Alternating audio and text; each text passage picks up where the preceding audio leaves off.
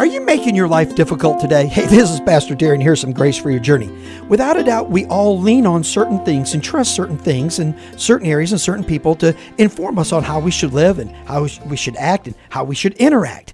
But if you're not trusting in Jesus as a believer, if you're not leaning on his word, then you are going to miss the life God has for you.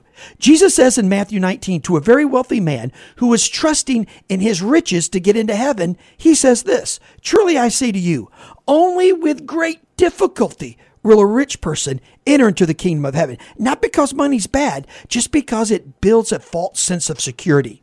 Trust the Lord today, nothing else. Lean on the scriptures and nothing else. And you will find an unbelievable life right here and now and great grace for your journey. God bless you. Thank you so much for listening to this edition of the Grace for Your Journey podcast. I pray that it has been a blessing and an encouragement to you. Pass it around if you think it would help somebody. And we look forward to you dropping by again for another episode of the Grace for Your Journey podcast.